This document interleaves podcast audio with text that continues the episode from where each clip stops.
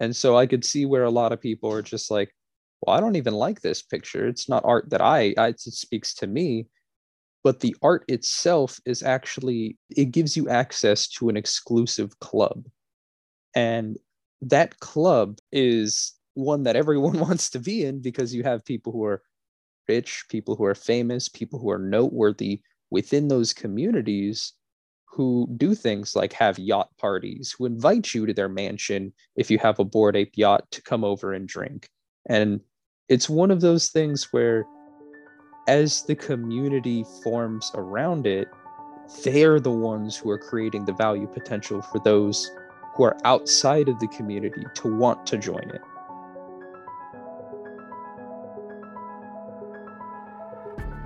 Welcome to Specific Knowledge. I'm your host, Devin Marty.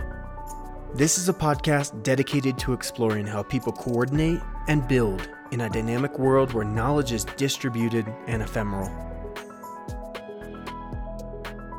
With a focus on creative destruction and the role of blockchain as a decentralizing technology, we discuss new ways to reimagine and reshape the current social order. I'm joined by my two friends, Lucas and Ryan, who are experts in their field. Today's topic is on NFTs and the metaverse, and we're joined by a special guest. We hope you enjoy episode 13 of Specific Knowledge.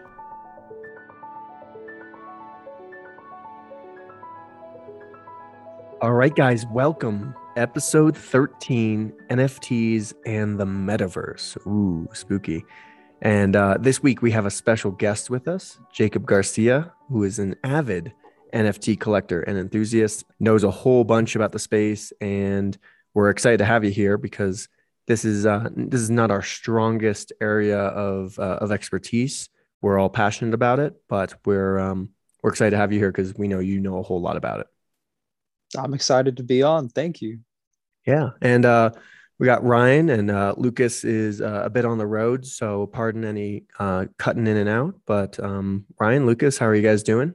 I'm doing good. Yeah, it's a rainy day, so if you hear any thunder and lightning through my mic, that's what's going on there. But yeah, it's a nice day. We're just hanging out at the house and hanging out with my little girl, playing with her, and then I'm happy to be here chatting with you guys.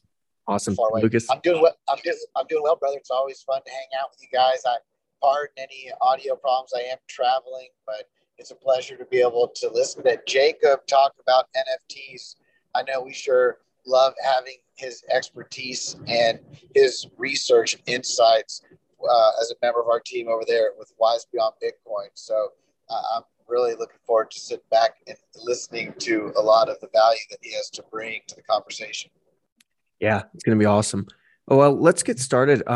Jacob, before we do start, NFTs and the metaverse, if you're a new listener or even an active listener, and I don't know if we do talk about NFTs a lot, but I don't think we'd ever mention the metaverse. But if you'd want to go, Jacob, if you could describe or define NFTs and the metaverse in two separate goes, I think that would be very valuable.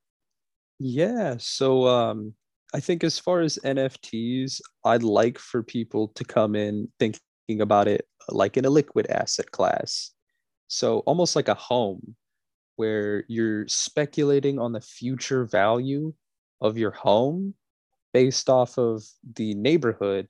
And in the same way, you're speculating on the future value of your NFT based off of the communities built around that series.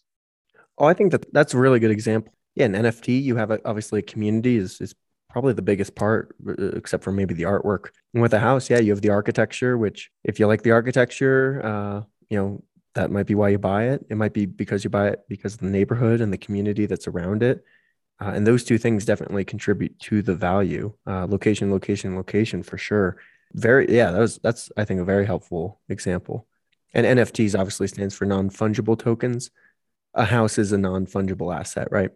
Well, for the most part, there's not going to be, you can't duplicate it over and over. Sure, they're like cookie cutter houses, but that's still your house. It's your memories.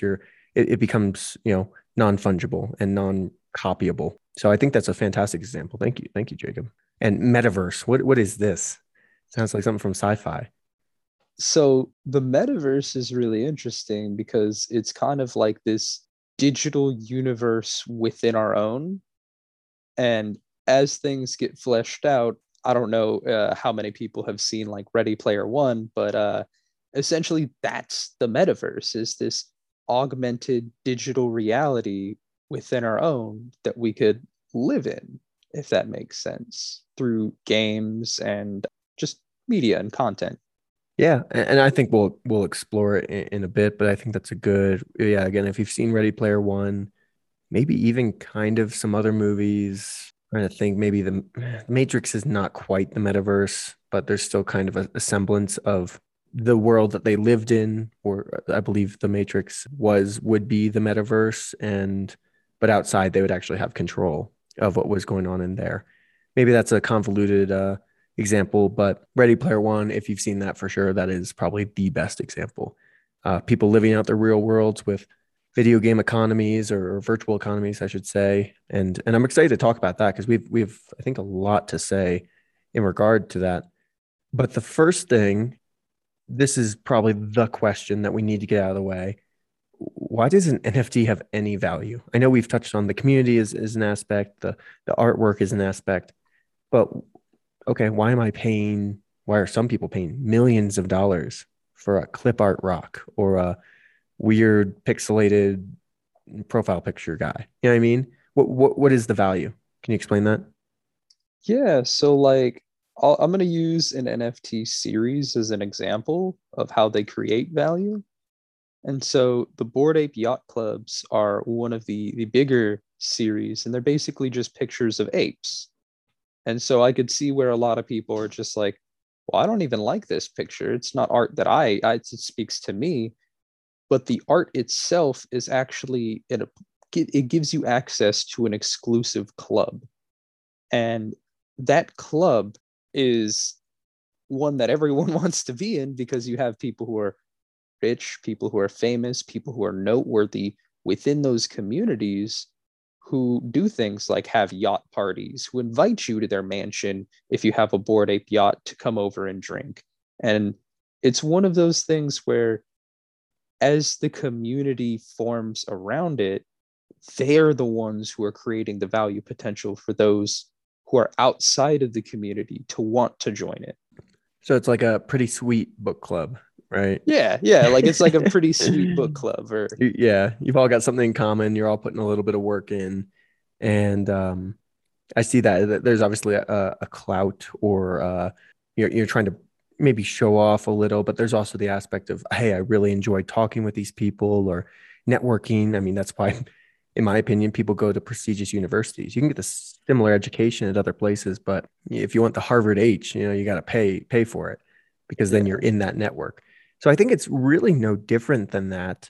But Ryan, I'm sure you can touch on the economic side of things. Why pay for something non-tangible?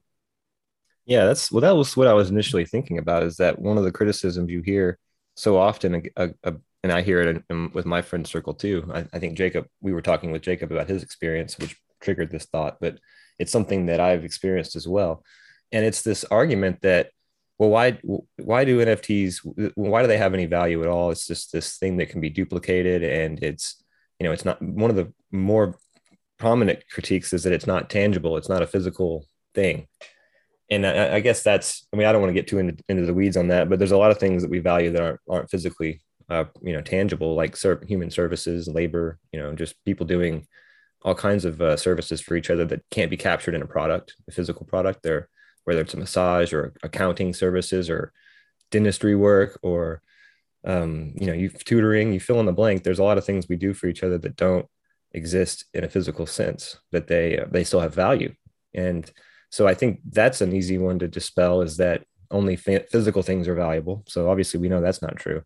So then the next question is, why would we buy something that's so easily fungible, right? So like you could literally take a screenshot of an NFT and have that art on your computer and then say, oh, look, I didn't have to pay for it. I got it for free. But I think the problem with that argument is that it's surface level, because it doesn't answer the insight that you bring up, Jacob, is that there's benefit to actually have to being an actual owner of this asset. You have entry into whether it's a party, maybe you'll be available for airdrops that are coming down. Perhaps there's, if it's a gaming, if there's a gaming platform involved, perhaps there's in-game tools or skins or weapons or unlockable features and characteristics that this NFT allows you to have access to.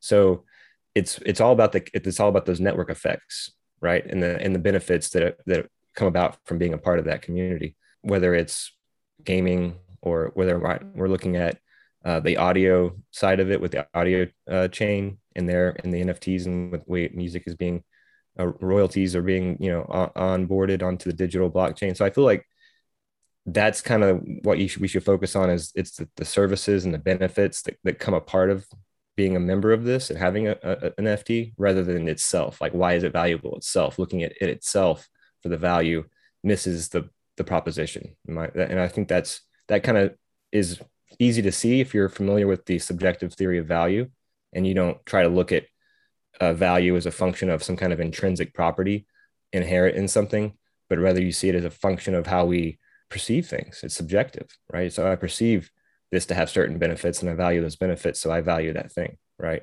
And so if you're familiar with subjective that value in economics, then this whole NFT question of why it's valuable, it's a lot easier to understand. But if you're not familiar with that and you have an intrinsic value story in your mind, which is kind of like the default thinking, then it can be confusing. Explained. Absolutely right. Yeah. Yeah. And I'm sure that's, I know, Jacob, you've had that, let's say, discussion with your friends and family before. I'd imagine if you're as deep into the space as you are, how do you justify that? And I think what Ryan touched on and what you touched on before make a lot of sense. It's the network. It's obviously you don't think about it intrinsically, right? Which we're kind of, again, like programmed to do for some reason. But there's a lot of value in these, sure, JPEGs, right? But it's, again, it's not just a JPEG. It's built on top of a blockchain consensus mechanism that allows us all to see who owns what, at what time, in real time, right? And that's extremely valuable. And you can prove membership. Of course, there's much more to NFTs. That's really just the hot NFTs at the moment are these community-driven, whatever. But NFTs can be great for artists, getting royalties back. These apes or rocks or whatever, if there's value to them and people are buying them at Sotheby's at auction, there should be royalties going back to that person or that person's family because that's their IP. That's, I remember back, not too long ago, back a few years ago, I was really into IP discussions and reading books about the case for and against IP. And one of the libertarian arguments against IP that I recall was that the author could not imagine a contract that would exist between parties, like individuals, not between the government and an individual, but just a contract between two individuals. They couldn't imagine how a contract would emerge that would actually assign IP rights to one of the parties, right? So the theory is that since no bilateral contracts could foster the emergence of IP, it has to be this thing the state creates. And then the logic was, according to the libertarian theory, that it was therefore illegitimate because there's no private foundation for it. But with NFTs and this ability to buy and sell royalties through a smart contract, it's decentralizing the whole foundation of IP, and it's an example of what this libertarian theorist thought wouldn't be possible, which is a bilateral agreement that does have royalties and IP embedded in it, but still is not a state-based top-down thing. It's a bottom-up agreement amongst just individuals. So I feel like, I didn't want to derail your thought, but I feel like this technology is showing that the potential for this thing to exist in a way that it couldn't before and was impossible before. Mm-hmm. And that's actually innovative. It's an example of the innovation of this whole kind of contract. Yeah. And jumping from that and kind of expanding it and taking it to a macro level, there are whole economies now. It's not just individual art project with their communities that interact, in their own microcosm. There are overlaps between these economies, these ecosystems, and they form a greater economy that is mostly seen in video games, right? Or what we call the metaverse. So it goes beyond, and most people will call it a video game for a while, but it's not really, not like it's built by someone, right? Or it's built by a company and there's a mission and a campaign and a multiplayer, whatever. It's just an open sandbox world that has actual world, you know, real world economies with these things that have real world value ascribed to them, right? So I want to move into the conversation about video game economies. And Jacob, I know you have some experience, but what would you say, where are we now and where are we going with the metaverse and with these digital economies? I'd like to touch on a few aspects of that. And the first thing I'd like to touch on is this idea that with games, you now have the ability using NFTs to tie them to the value of your game. So, for example, there's people who played World of Warcraft for thousands and thousands and thousands of hours, and those people would value their time very highly. But it's not like they can ascribe monetary value to that time. What NFTs allows you to do is exactly that. So now, let's say the in-game items that you may get from a campaign are now blockchain items that are verifiably provable, and you can now take that in their in-game economy and you could sell it for crypto, and that crypto could then be sold for fiat. So now you have this system where you have a real world digital economy in a video game.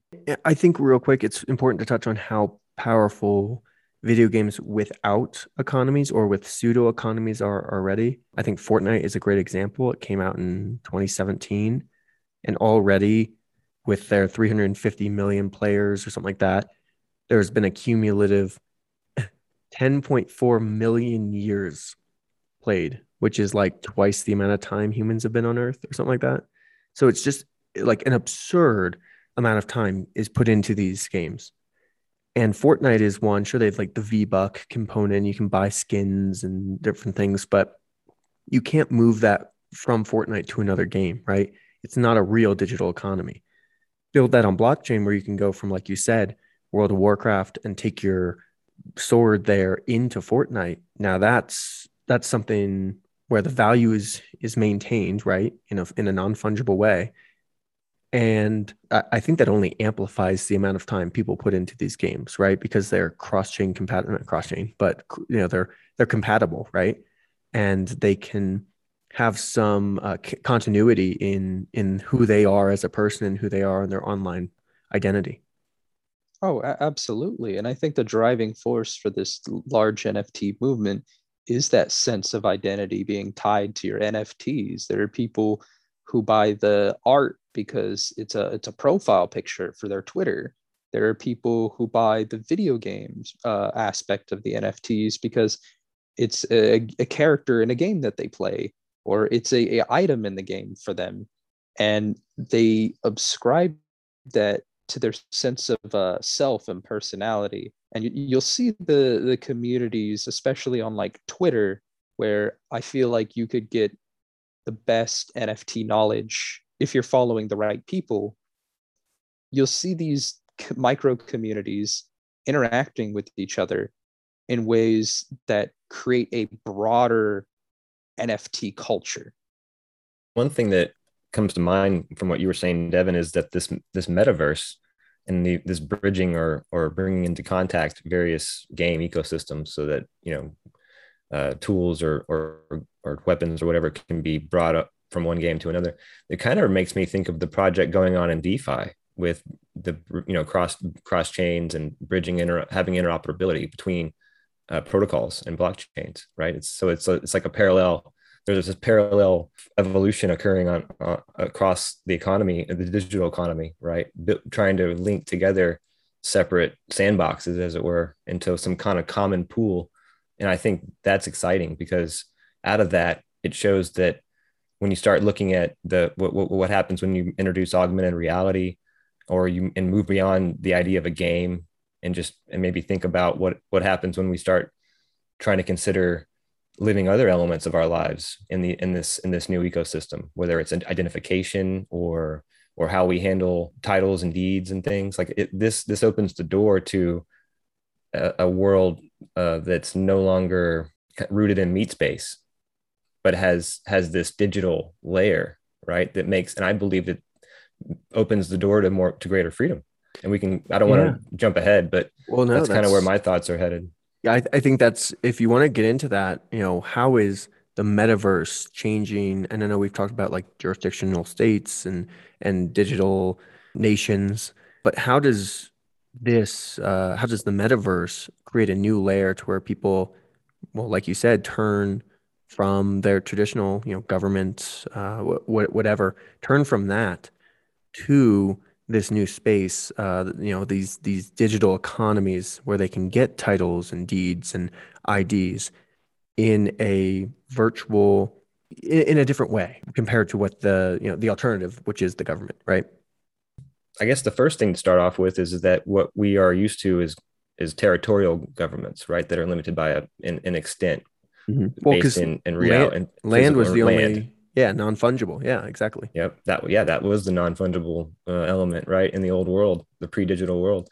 So, but now we're seeing that with the advent of the internet and in social media, you often hear people say we're more disconnected than ever, right? Because you know you'll see the image, the meme of people sitting in the train or the bus with the newspapers, or I'm sorry, they'll have nothing. And then now the common one is everybody's sitting plugged into their phones, not talking to each other, and so we're so disconnected.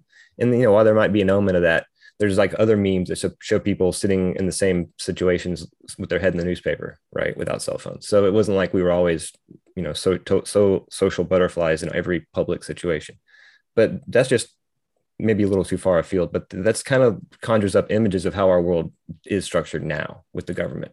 It's meat space, it's face-to-face, you know, territorial jurisdictional constructions, right? Governments limited and based on territory, and then there's a border, and then the other government picks up on the other side.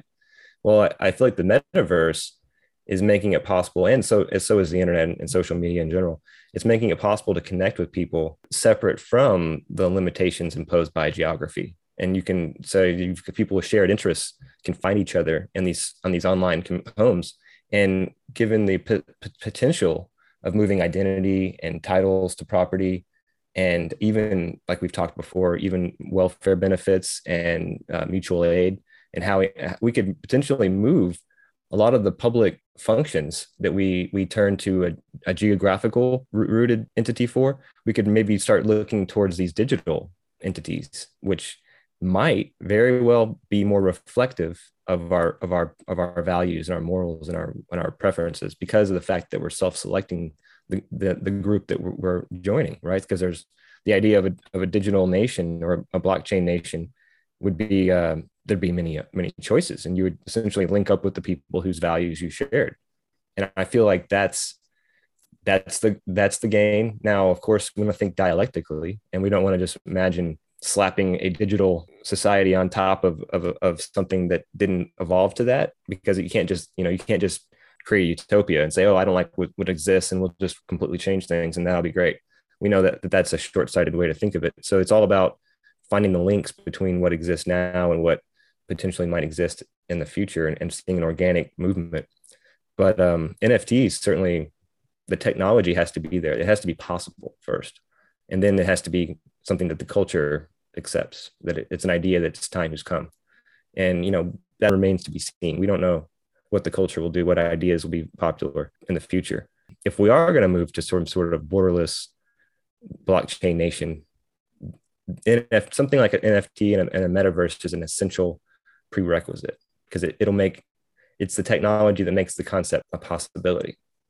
And then hopefully, based on the ambassadors and the block and the people like Devin, who start podcasts, putting the good news out. Hopefully the culture will come around to that being something we should look at. And then we can see that the metaverse will become kind of like it could become the home, the social the social one element of it, because of course people will continue, you know, interacting in real life and reality in meet space, but this other dimension, it could grow very fast and become the way we interact at a government political level. And I would also argue that we are seeing that adoption now throughout this space. I mean, we're starting to see adoption from people like Snoop Dogg, Terry Crews, people like Andy Milanakis. And now all of a sudden they're in the NFT space with all these other people here, Gary V. I mean, there's so much adoption that's happening right now that I truly do believe that everything you're talking about, the prerequisites being built out, are going to be established within our lifetime. Whether or not we reach that point is to be determined, but the technology that will make it possible is being built out today. Yeah, right. Great discussion and great answers, guys. I don't know if Lucas is in a place where he can chat about this, but Lucas, you did bring up earlier when we were having a discussion, just a little discussion before this, that this, the whole thing, that, you know, the big scope is that this is a new way for people to come together around the world, independent of government, independent of, you know, well, sometimes independent of value, right?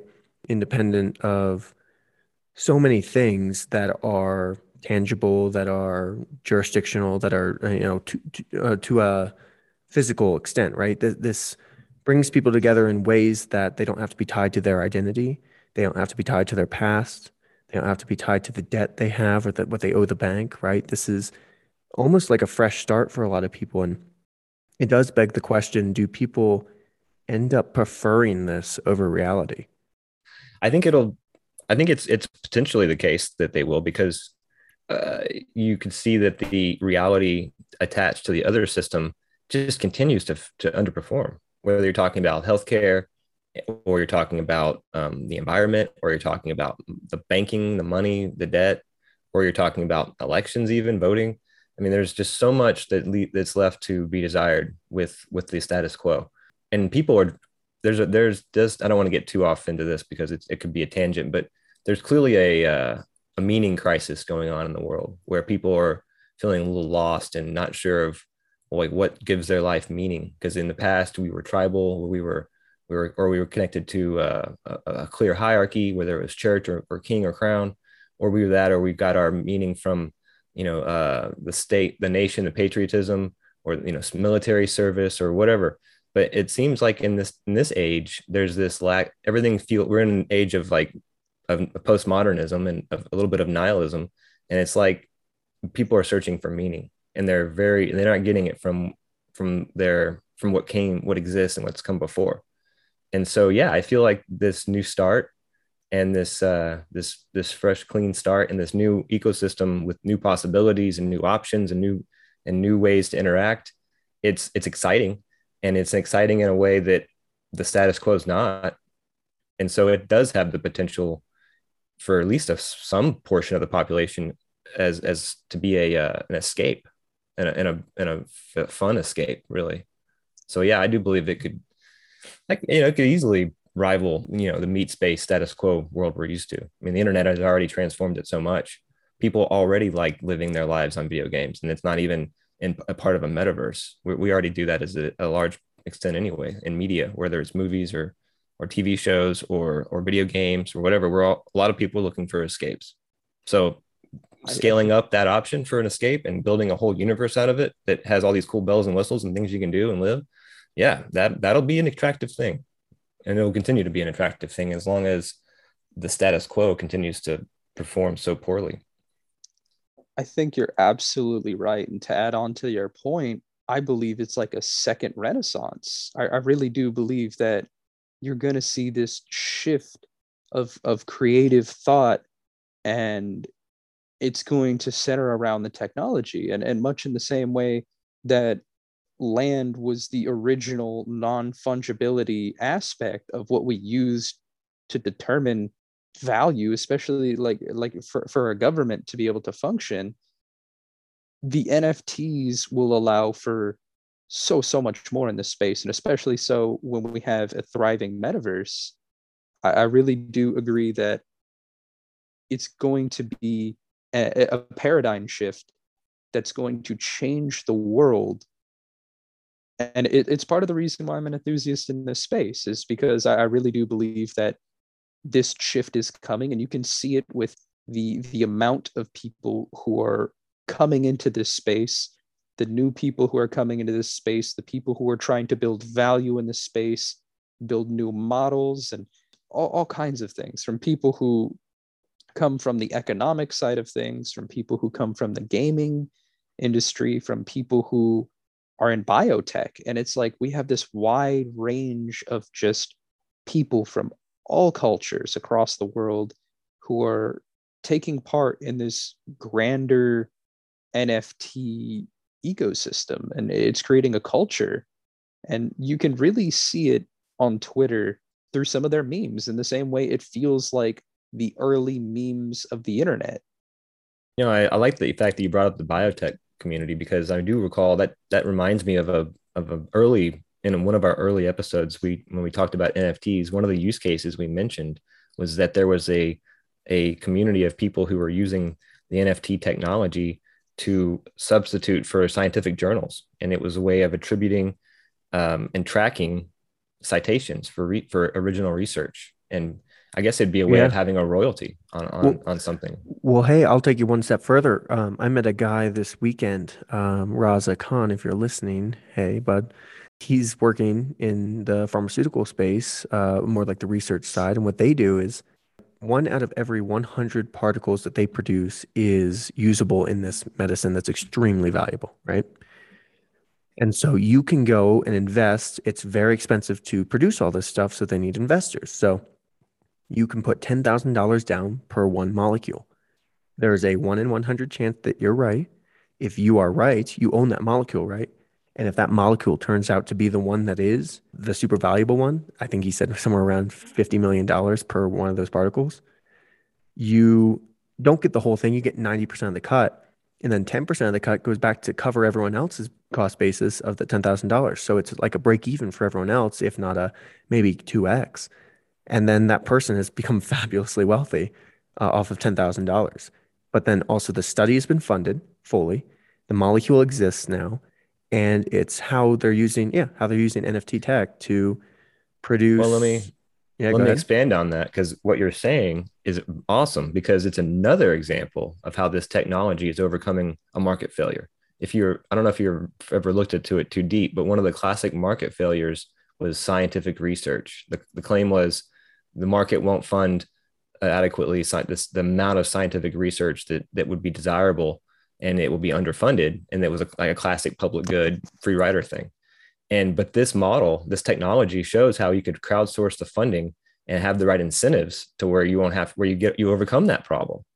So it's an example of a market failure being solved, not through a policy solution, but through some kind of an entrepreneurial process, through technological innovation and entrepreneurship in markets. The actual process of markets themselves have yielded the result, the solution to this, what used to be considered an intractable problem. So it's just another example of how this technology is overcoming hurdles and things that in the old world were considered to be like an impossibility. Yeah, and apply that to probably a whole lot more, right? This is codable in pretty much any way you could imagine, right? Mm-hmm. Sure, we use it right now for communities centered around JPEGs, but it does go a whole lot farther, and it's already there, right? We're already hearing stories like this. Then there's the metaverse aspect. So there's social aspects, there's scientific aspects, there's obviously economic aspects. That it covers, the full width of what we experience as life, right? And it takes that to another level. I think another level to speak on that too is just philanthropy. The NFT community is so big on philanthropy. I can't tell you how many NFT communities I've been in that have some type of fundraiser for a charity or some kind of auction for a charity, where either a percentage of the proceeds or all of the proceeds are actually going towards a cause that these people believe in. And a great example would be like the Da Vinci platform is an NFT platform on the Harmony Network. When I first got involved with that, it was actually at the time that they were doing a charity auction where they were auctioning off the art, and a large percentage of the proceeds went to a charity. And so people were bidding it up because not only did they want to see more money go to the charity, but they also wanted to see the art valued at a higher price. And it became this thing where something's more and more valuable now because it's you have incentive to add value to it. And I just kind of feel blessed that I won. Yeah. Yeah, you create so many of these win-win opportunities. It's a win for the artist, it's a win for the community, it's a win for the charity, it's a win for the platform, right? Everyone wins in that situation. Where else would you find something where that's the that's the outcome? I'm sure there are a few, but this is happening. I'm sure that was the art was I don't know how long the art took to make. I'm sure the art's fantastic, and you're empowering that artist.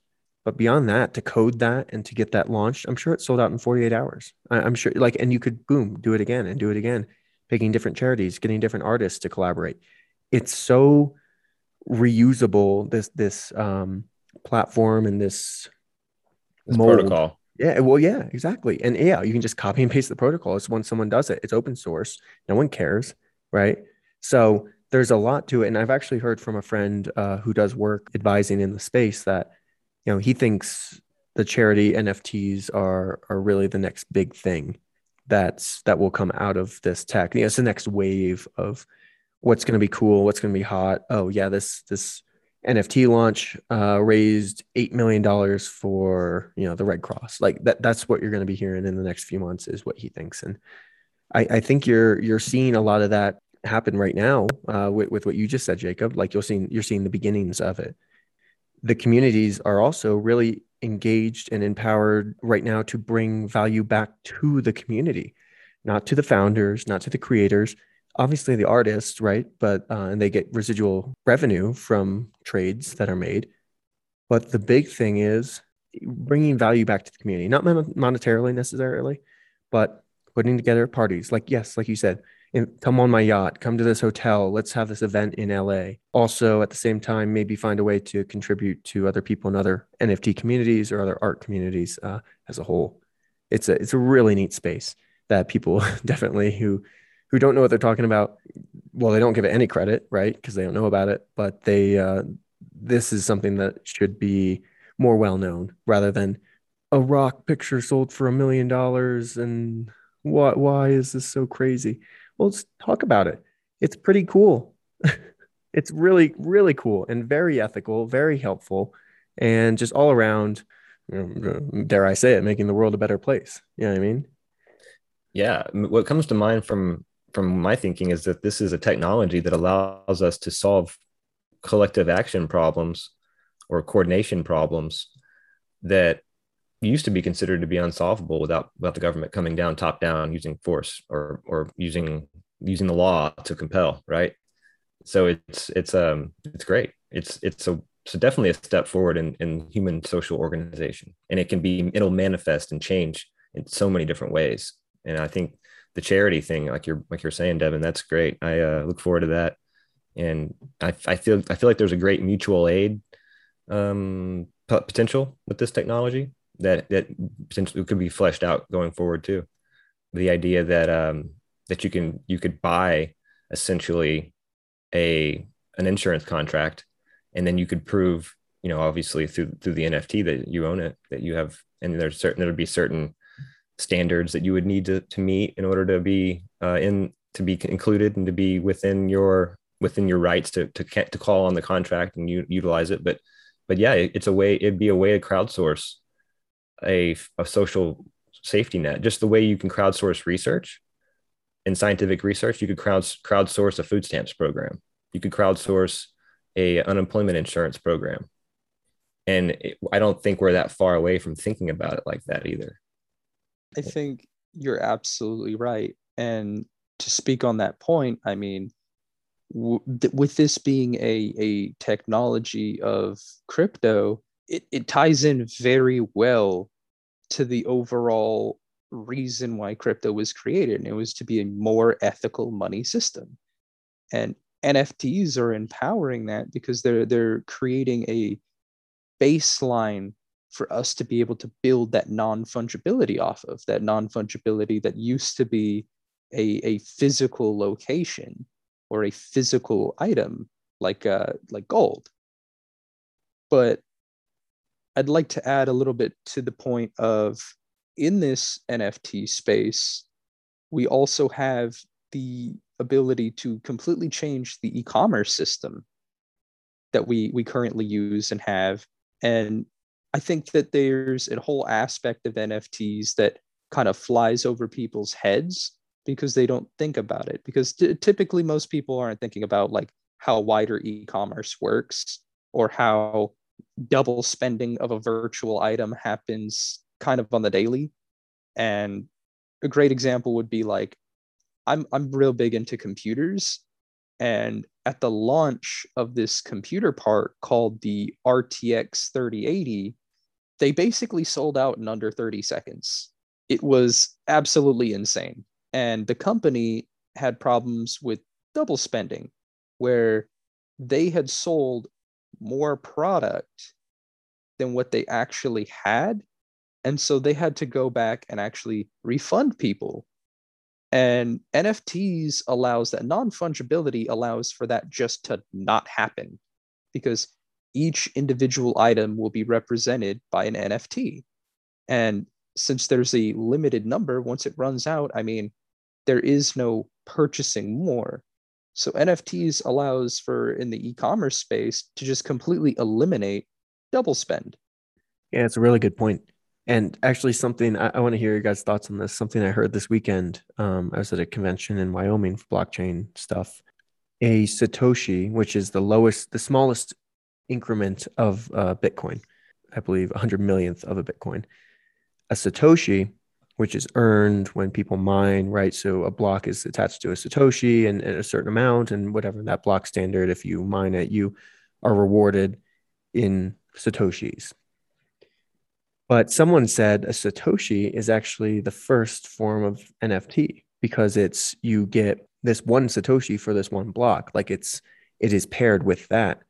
And to, you know, putting it together into, you know, get 100,000 or 100 million of them and you have a Bitcoin, right? I don't know if you have the technical expertise to validate that, but I heard it from someone who is a developer, and I do believe them on that. But I just think it's interesting that, let's take that as fact. You could now take these NFTs and one day group them together to create things of greater value, or, you know, maybe funds or some kind of, it's just, yeah, it's just, it's funny that the smallest increment of this thing that was invented, ooh, wow, how many years ago now? 11, 12, is now taking shape in such a different form that is so much more useful than a Satoshi could ever be, right? You know, I'd have to think about it some more and maybe talk to this guy, because he could probably set me right. But I'm thinking that he's saying that the blocks are non-fungible, because of course they all have unique data, correct, right? Mm-hmm. Yep. But the Satoshis that are attached to or reward for mining a block, those aren't unique. No, correct. If you put one in a wallet, it's the same as any other. But so for I feel a moment, like, they are. Blockchains, but for them, because they're attached to the block. Yeah. But it's not permanent, right? It's just like a temporary correct. Thing. So it's a temporarily non-fungibility. So it's like turns fungible. Yeah. I don't know if that really meets the standard. No, I agree. But I think it's like the technology clearly is still there. Like it's just in different, like the puzzle piece has not been put together into. Exactly. It's like the image is there. You just got to connect the dots. Yeah. Yeah.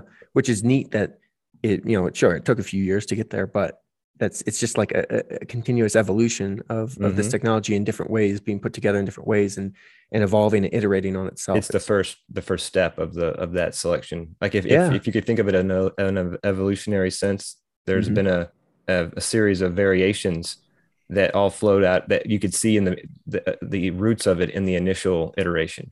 But then as it evolved, those characteristics became more pronounced, and then it became this separate thing. But it's really, but the roots of, but the foundation or some of the essential elements were already kind of present in an undeveloped way in Bitcoin itself. Yeah, I think that's interesting. If Satoshis were fungible in the sense that you could track the block it was made to, now you're comparing Bitcoin, blockchain, the digital money more to U.S. dollars or fiat currency, where every dollar printed has a serial number. All you're doing is really saying that instead of it being fungible, it's non-fungible, that you can actually put a marker on where it was mined and minted. And if you could do that, well, I would say that creates kind of this Orwellian premise where it actually weakens the use of this as a worldwide money, right? Because now you could have jurisdictions state, well, any Bitcoin that comes from serial numbers that we don't recognize, you can't, use mm-hmm. for our service. Yeah, and I mean that happened, right? People weren't accepting Bitcoin from China because it was unethically mined, or it wasn't considerate of the environment. And there's an argument there. I don't have a strong opinion other than I don't know about that. Sure, I'm also not the biggest Bitcoin fan in the world, but that's certainly an interesting argument that kind of sounds a little xenophobic, but at the same time, I can understand the implications of wanting to protect the environment and wanting to benefit the people who are using ethically mined Bitcoin. But at the same time, how do you know? You know what I mean? It's all 100 million of these things create one Bitcoin. A Bitcoin is obviously a very arbitrary amount, but it could be half this miner, half this miner, and you just not even that, collection of all around the world. It would be so hard to have a, let's call it a pure Bitcoin. You know what I mean? But I guess it's possible, and people could do it. It begs the question, because I don't know how many U.S. mined Bitcoins are, ethically pure either. Because you look at, the U.S. has. I mean, what I'm saying is that you could, if you're going to start saying I don't want to accept Bitcoin that come from this region because of these ethical issues, it opens the door to people saying, well, what about this, that, and the other, where you do accept it from these other regions, but they also have ethical issues, whether it's environmental or human rights or prison state or fill in the blank, right? But I do agree that China's uniquely totalitarian, so, but I don't know. I kind of share your skepticism at how solid the reasoning is here, about the reason why they don't accept those coins. But all in all, I'm all about social pressure to get to better outcomes. So if individuals acting on their own accord, exercising their preferences the way they want to, if that puts pressure on people in China or in other areas to do things that are better in the long run for all of us, then I'm all about that. So I feel like I have two minds on this subject. Well, great. Yeah, I think that's maybe a good place to kind of wrap up this conversation. Again, we touched on a whole lot, NFT communities, what is the value of an NFT? How is that value actually changing and different in different consensus or how the NFT is programmed? It can be totally different. How these communities are really just kind of things we're used to, but are seen in a new way, right? And it's the same with, like what Lucas touched on, the US dollar with, yes, sure, it's got a barcode or a zero code and it's technically non-fungible to that extent. Well, I guess it's been staring us right in the face for years and no one's ever, the technology has not been there to be able to create truly non-fungible assets that can also be audited by anyone. Because I could fabricate the same US dollar with the same barcode, right? Or take my Sharpie marker and change the 1 to a 7. Like it's tamper proof, right? And that has allowed a lot of social evolution to occur in such a rapid period of time. And I don't know if Ryan or Jacob, you have any closing thoughts, but I really appreciate your time because it's been invaluable. Thank you. I just like to say, as far as closing thoughts, just keep an open mind in this space. There's a lot that's being done. There's a lot that's going to continue to be done. just be thinking of where NFTs can add value to the real world that already exists and things that can't exist now because that technology hasn't been there. Yeah, well said, Jacob. I always have a blast hearing you talk about NFTs and hearing your DeFi insights. So thank you for coming and sharing that with us. And I look forward to hanging out with you guys next time. Yeah, thank you guys so much. Jacob, have a great day. Ryan, you as well. And Lucas, safe travels. Thank you very much, guys. Good to see you. Good to listen to you. And I had more to listen to this time anyway, so it worked out perfect. Awesome. Hey, have a good one, guys. See you next week. Adios. Later.